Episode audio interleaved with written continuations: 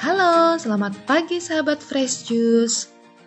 Kembali lagi di renungan edisi OMK hari ini, Jumat 21 April 2023 bersama saya Rosalina Dewi DFJ Fellowship 12 asal Cirebon akan menemani sahabat-sahabat mendengarkan renungan yang akan dibawakan oleh Kak Ria Angelia Wibisono asal Jakarta sekaligus admin DFJ Fellowship 4.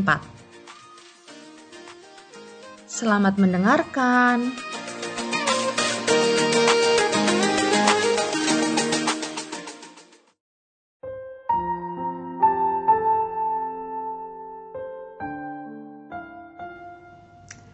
Selamat pagi para pendengar Fresh Juice di mana pun berada.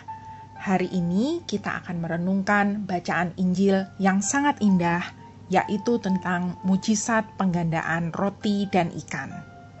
Bacaannya diambil dari Injil Yohanes bab 6 ayat 1 sampai 15. Inilah Injil suci menurut Yohanes. Pada waktu itu, Yesus berangkat ke seberang Danau Galilea yaitu Danau Tiberias.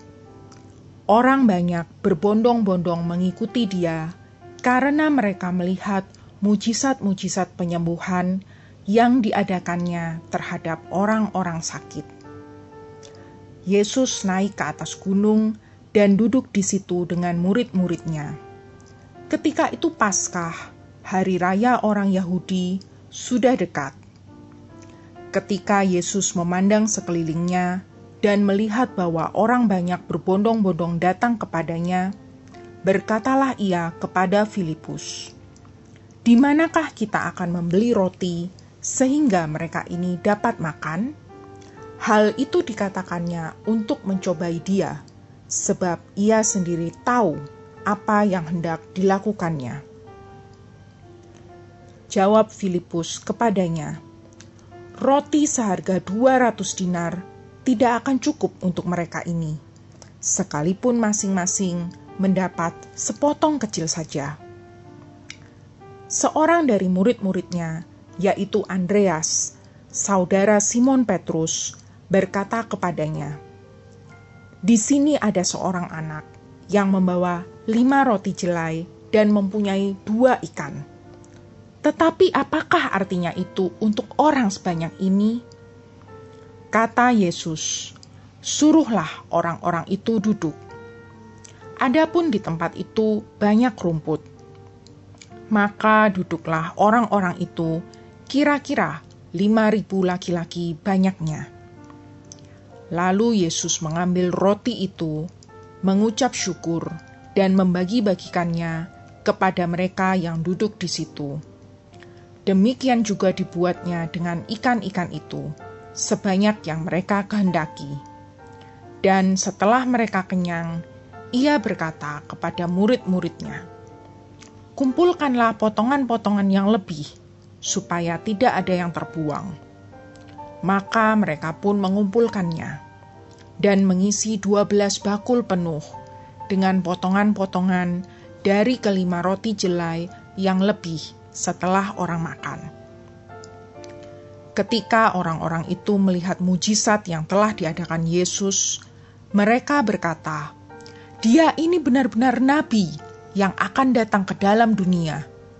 Karena Yesus tahu bahwa mereka akan datang dan hendak membawa Dia dengan paksa untuk menjadikan raja, ia menyingkir lagi ke gunung seorang diri.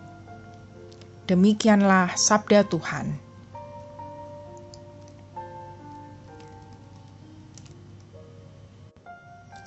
Pendengar Fresh Juice yang dikasihi Tuhan, ketika membaca Injil hari ini, hal yang menarik bagi saya adalah pernyataan Andreas. Di sini ada seorang anak yang membawa lima roti dan mempunyai dua ikan. Tetapi, apakah artinya itu untuk orang sebanyak ini? Saya bertanya-tanya, kenapa Andreas bisa tahu bahwa anak itu membawa bekal makanan? Apakah anak itu dengan polosnya bercerita kepada setiap orang tentang bekal yang dibawakan ibunya dari rumah? Atau mungkin anak itu malah sudah menawarkan bekalnya kepada orang di sekitarnya sehingga terlihat oleh Andreas. Ketika Yesus membagi-bagikan bekal anak itu, tidak diceritakan juga adanya perlawanan dari si anak. Artinya, dia dengan rela memberikan apa yang dia miliki Mungkin si anak berpikir lima roti dan dua ikan itu terlalu banyak untuk ia makan sendiri. Sementara Filipus dan Andreas belum-belum sudah hitung-hitungan. Berapa uang yang harus dikeluarkan untuk memberi makan begitu banyak orang? Apa yang tersedia tidak mungkin cukup untuk semua. Di sini saya melihat adanya dua mindset yang berbeda. Tokoh anak dengan abundance mentality atau mentalitas berkelimpahan. Sementara Filipus dan Andreas memiliki scarcity mentality atau mentalitas kekurangan. Orang yang memiliki mentalitas berkelimpahan merasa aman dalam hidup karena menyadari bahwa dunia ini penuh dengan peluang yang bisa didaya gunakan. Sedangkan orang yang mentalnya berkekurangan hidup dalam ketakutan karena selalu merasa apa yang ada tidak pernah cukup. Menarik bahwa mentalitas berkelimpahan dalam peristiwa Injil hari ini diwakili oleh seorang anak kecil. Saya jadi teringat masa kecil saya yang dengan gampangnya meninggalkan tupperware kotak bekal di sekolah. Saya yakin sebagian besar pendengar ketika kecil pernah merasakan kemarahan ibu karena ketinggalan tupperware ini. Waktu itu kita merasa itu hanyalah sebuah tupperware. Kita belum bisa menghargai arti barang atau uang karena kita tidak bekerja untuk mendapatkannya. Semua kita dapat dari orang tua kita.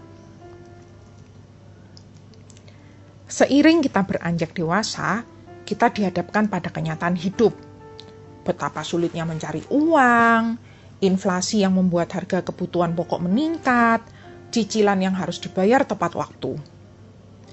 Ketika sudah punya anak, kita jengkel jika anak kita menghilangkan tupperware. Kita lupa bahwa kita dulu adalah anak yang baik-baik saja jika tupperware-nya hilang. Di usia dewasa, kita juga cenderung menilai berkat secara kuantitas, seperti nominal gaji, saldo tabungan, dan harta tidak bergerak. Padahal kesehatan, kedamaian dalam keluarga adalah berkat yang lebih besar. Kembali lagi ke Injil. Saya rasa bukan tanpa maksud jika Yohanes mengangkat tokoh anak kecil tak bernama ini. Anak ini tidak disebutkan namanya, sehingga kita bisa menamainya dengan nama kita sendiri. Karena yang penting bukan namanya, melainkan mindset yang mendasari tindakannya. Yohanes mengajak kita kembali menjadi seorang anak yang tahu bahwa hidupnya terjamin. Menjadi seorang anak yang berani berbagi karena apa yang dimilikinya bukanlah hasil kerja keras, melainkan berkat Bapa di surga. Berapapun penghasilan kita, betapapun keras kita bekerja, pada akhirnya semua yang kita miliki bukan semata-mata hasil dari usaha kita melainkan anugerah Tuhan pada kita. Jika kita memiliki mentalitas ini, tentu kita tidak ragu untuk menjadi saluran berkat Tuhan bagi sesama. Dalam renungan ini, saya ingin pula membahas satu fenomena yang saat ini marak terjadi di generasi muda, yaitu sandwich generation.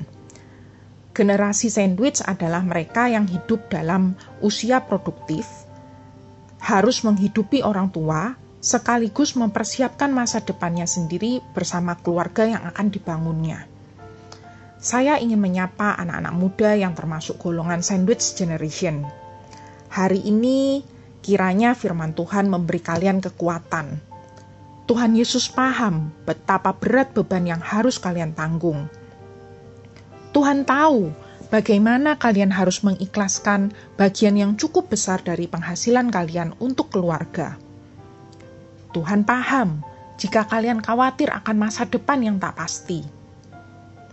jika Tuhan izinkan kita menjadi sandwich generation, Tuhan sedang mendidik kita menjadi saluran berkat bagi keluarga kita. Tuhan mengajarkan kita untuk memprioritaskan pengeluaran kita untuk kebahagiaan keluarga dan bukan untuk kebahagiaan semu yang sesaat.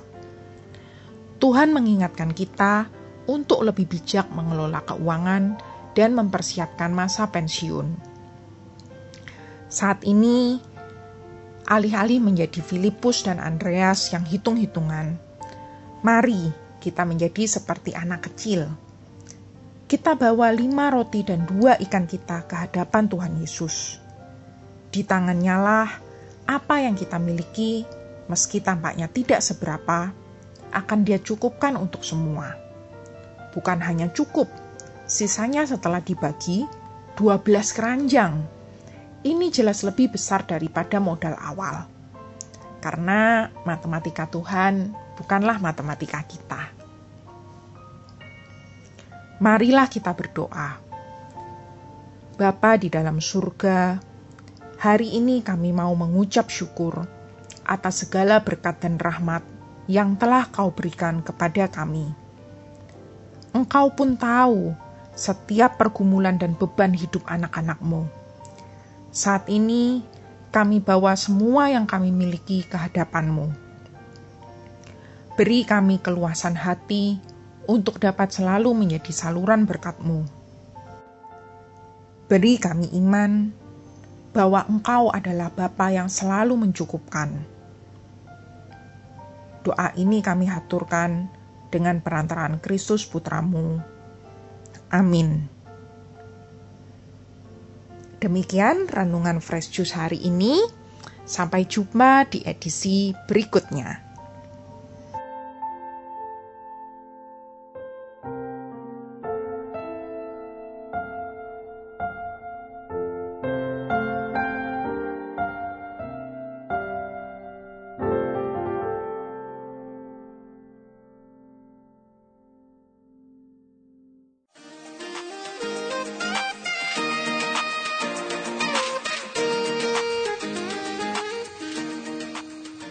Terima kasih Kak Ria atas renungannya dan sudah mengingatkan juga agar kita tetap menjadi saluran berkat Tuhan pada situasi apa pun. Terima kasih juga untuk sahabat Fresh Juice yang sudah bergabung pada pagi ini. Sampai jumpa di renungan berikutnya. Tuhan memberkati. Salam Fresh Juice.